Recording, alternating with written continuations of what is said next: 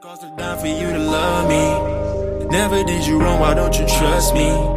Being with you, feeling lucky. We going two different ways on the same street. But when it's cold outside, I can keep you warm. When you're done playing games, you can hit my phone. We can't fall in love with words alone. Sometimes it'll take. Hello, Thriver, and thanks so much for tuning in today. Those were some tunes by our bro Lil Byron, who just released an album called Captured by Love, and that song was called Sticks and Stones. We'll leave that link in the show notes so you can check it out. I'm joined today, of course, by my lovely wife and co-host Ariel. What up, good people? Happy Valentine's Day. Yes, happy Valentine's Day, happy love month. So whether you're celebrating romantic love or the love um, of your family and friends, it's all worth celebrating. Here's why you should listen.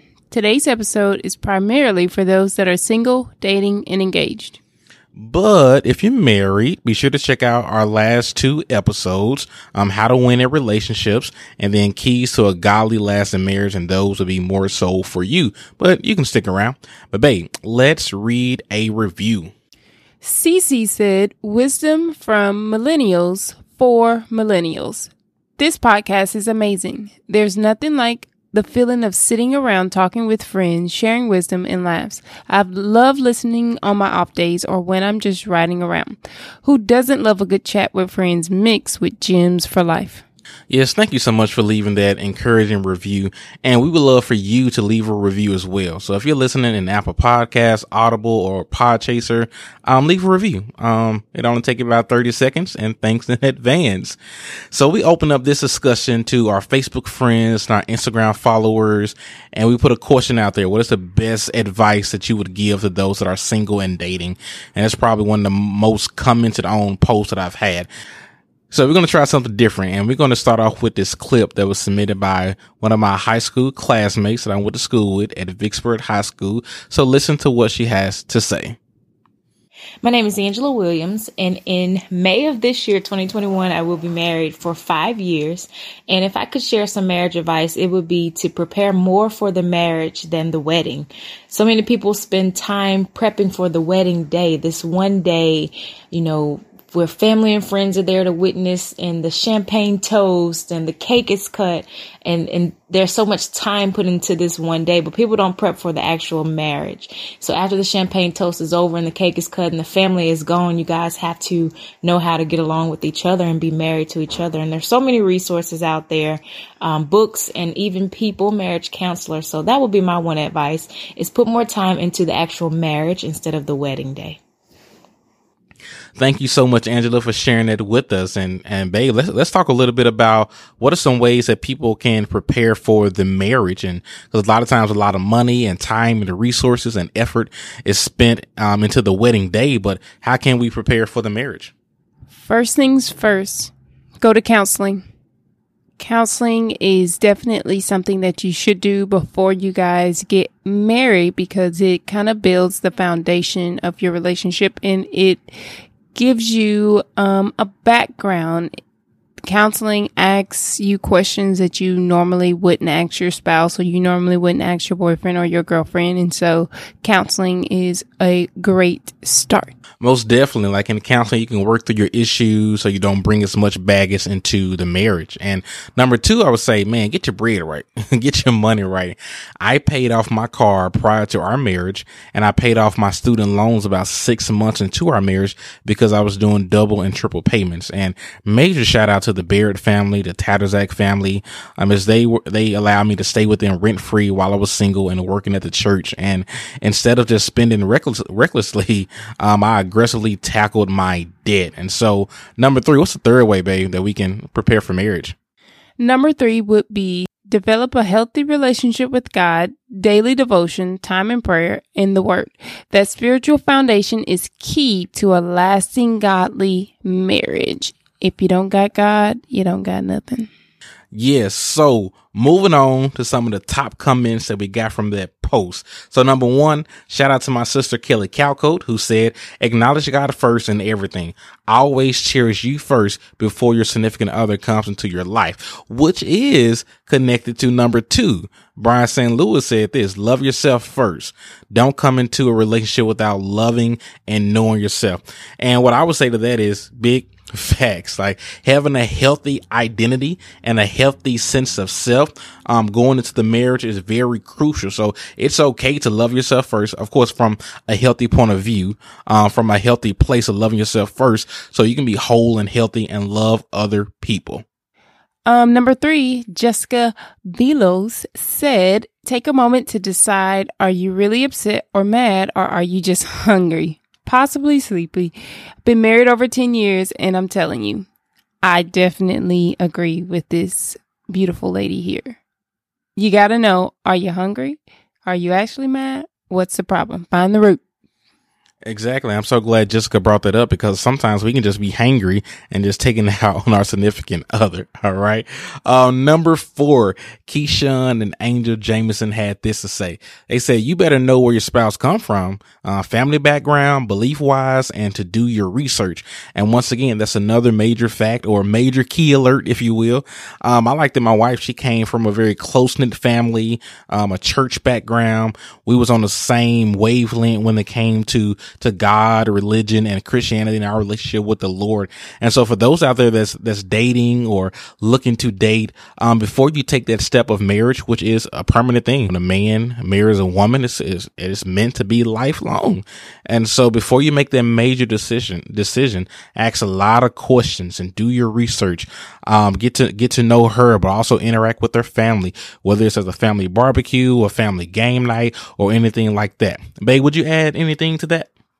You definitely need to know where your spouse comes from because it's very important to know what makes up that person. Um, like Paul said, my family's very close knit and we had a church background, but I also think um, and that's what I love about his family is that they also have a church background and that um, they also like spend holidays and things together. And so, um, yeah, I agree. Yeah, most definitely. Cause, um, I went to church with my wife at her uncle's church to see what they were about. And my wife, um, attended, um, my parents' church to see what we are about. So just so we can get on the same page. I feel like the more questions you can ask now, the more answers you can have now. And you don't want to be blindsided when you go into marriage. Of course, you won't know everything until you get married, but the more you know before you get married, the better. And so, which leads me to number five. Um, this is from David Virgil. Shout out to David Virgil, him and his wife. They took pictures at our first wedding. And so you got to go back to a past episode, but we had two weddings, one marriage, and that's a long story. That's another story for another day. You got to go back and listen to that episode. I'll link it in the show notes, but shout out to them. And he said, take time to intimately learn who you are. And then another Facebook friend who has the same name as my sister, but it's uh, spelled with a Y, Kelly Calco. Um, she also said that you need to learn who you are first. And then David continues by saying, learn to make yourself happy without the need of others people's interventions. Learn your strengths and faults. Do the work to get you from the person that you are to the person that you want to be. And babe, before you kind of respond to that, I would say, man, if you're unhappy single, you might be unhappy married. And so um, I came to this realization that Jesus is the only thing that fully satisfies me. He's the only thing that fully fulfills me, and he's my ultimate source of joy. And so I was happy single, and now I'm happy. I am happily married. My wife adds to my happiness and to my joy. And so I want to say this in the right way. Like, don't go into marriage expecting the other person to make you happy all the time. That's putting too much pressure on your spouse. Right? They are not God. And also don't expect marriage to fix all of your problems. I agree. You definitely have to know um, who you are before you get into a serious relationship, a marriage, or whatever it might be. You definitely need to know exactly who you are so that you're confident in who you are inside of that relationship and you won't be looking to other things. So, um, number six, Kim Smith Hebron said, emotions can cause commotion. That's real. yes, that's a word all by itself. Um, it's okay to feel what you feel, but don't let your emotions get the best of you. Sometimes you need to take a time out, cool off and then talk to each other. That's related to what uh Jessica said earlier. Maybe you're hungry or you're sleepy. And so we just gotta really be careful that we don't get so caught up in the heat of the moment and with our emotions that we're just, you know, lashing out at one another. And you may just need to go to separate corners. Take a time out. Like, all right, babe, we're, we're too emotionally invested in this moment. Let's take a time out, take a breather, maybe go talk to God and then come back and talk to each other. So number seven is by my cousin Olivia, and she just basically put Matthew 633, talking about seeking first the kingdom of God and his righteousness. So babe, in your opinion, I'm, i want to hear your thoughts and let the people hear your thoughts, the dear thriver that listens, um, so faithfully. What does it look like for us to keep God first in our marriage?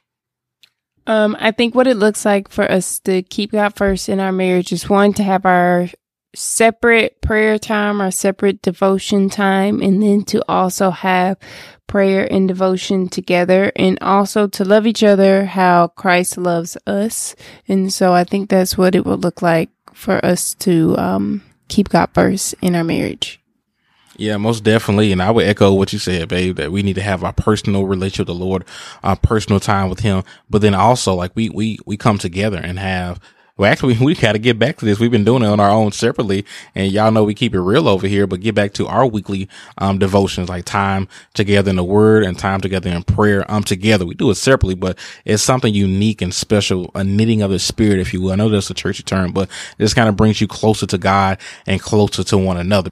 Or I say it like this: like our marriage is like a triangle. My wife and I are at the base of that triangle, and God is at the top. So the closer we get to God the closer that we will get to one another.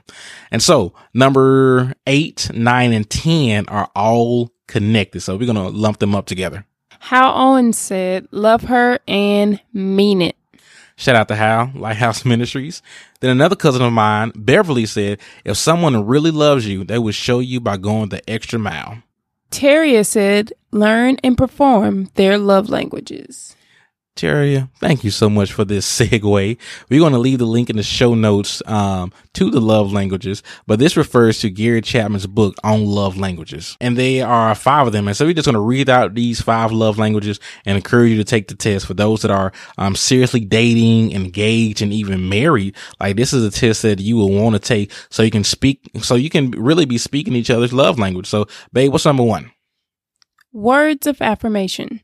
People with words of affirmation as a love language value verbal acknowledgments of affection, including frequent I love yous, compliments, words of appreciation, verbal encouragement, and often digital communication like texting and social media engagement? Yeah, I would say this is one of mine. I have several love languages, but this is one of mine. I really appreciate verbal recognitions, um, thank yous, and just kind of filling my love tank uh, with words. And the second one is quality time.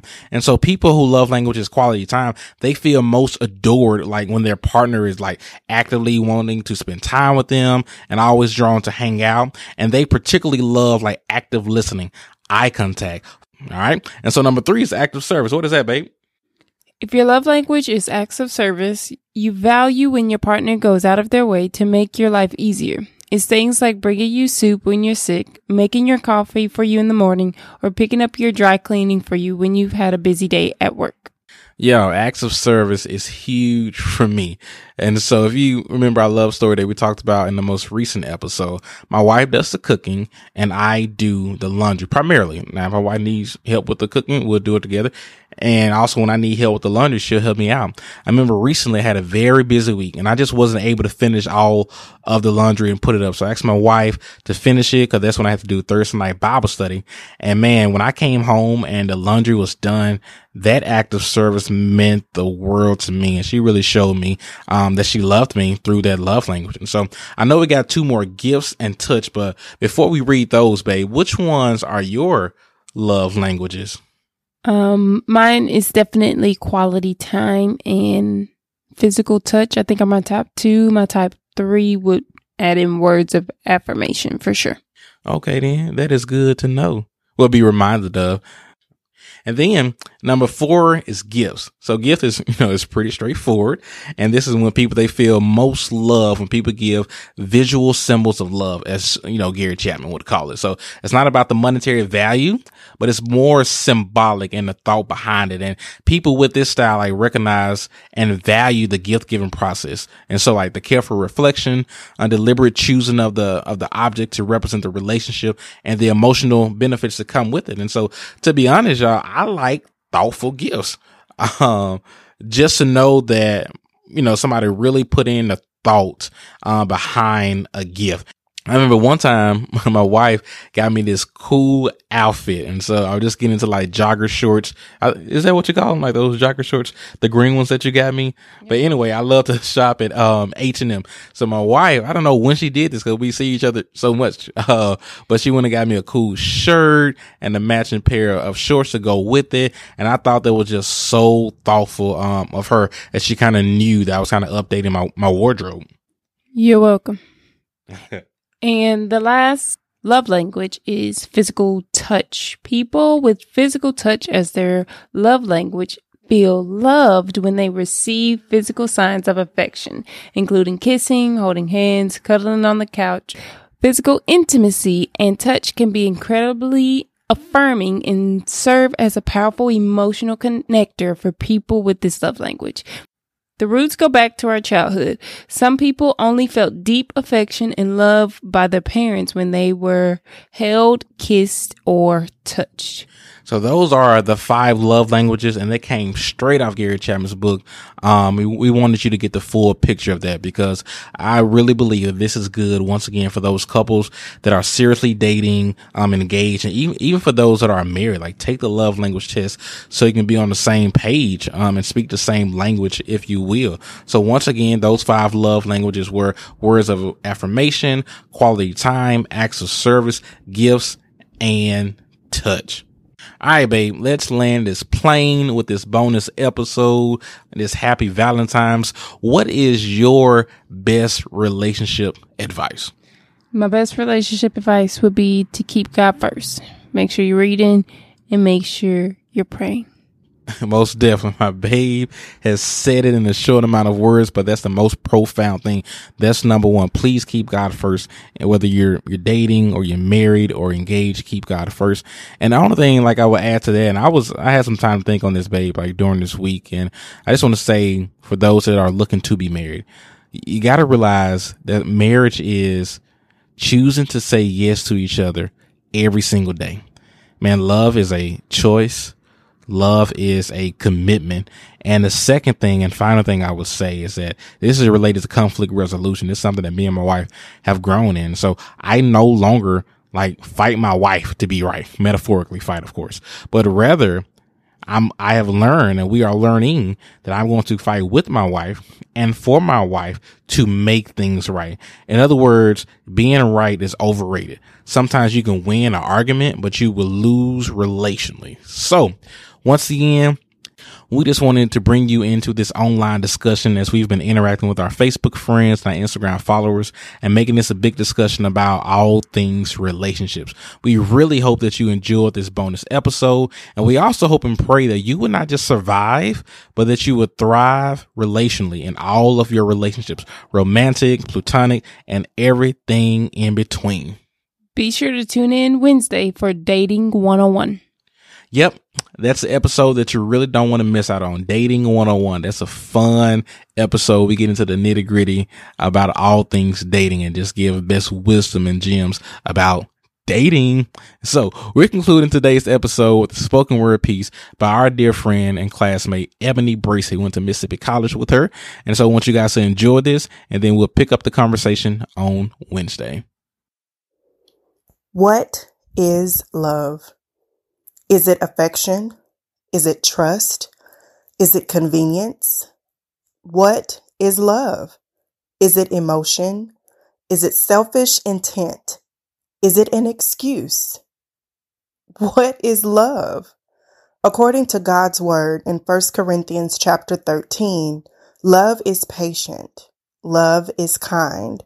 Love bears all things, believes all things, hopes all things, endures all things. What is love? Love is a protector and a reflector of its genuine presence. It cannot be falsely fabricated. It stands in truth. So I challenge you to embrace love in its purest form, under its most untarnished intent. What is love? God is love, and his heart for us gives us a prime example of what real love is and how it operates. Trust God and love hard.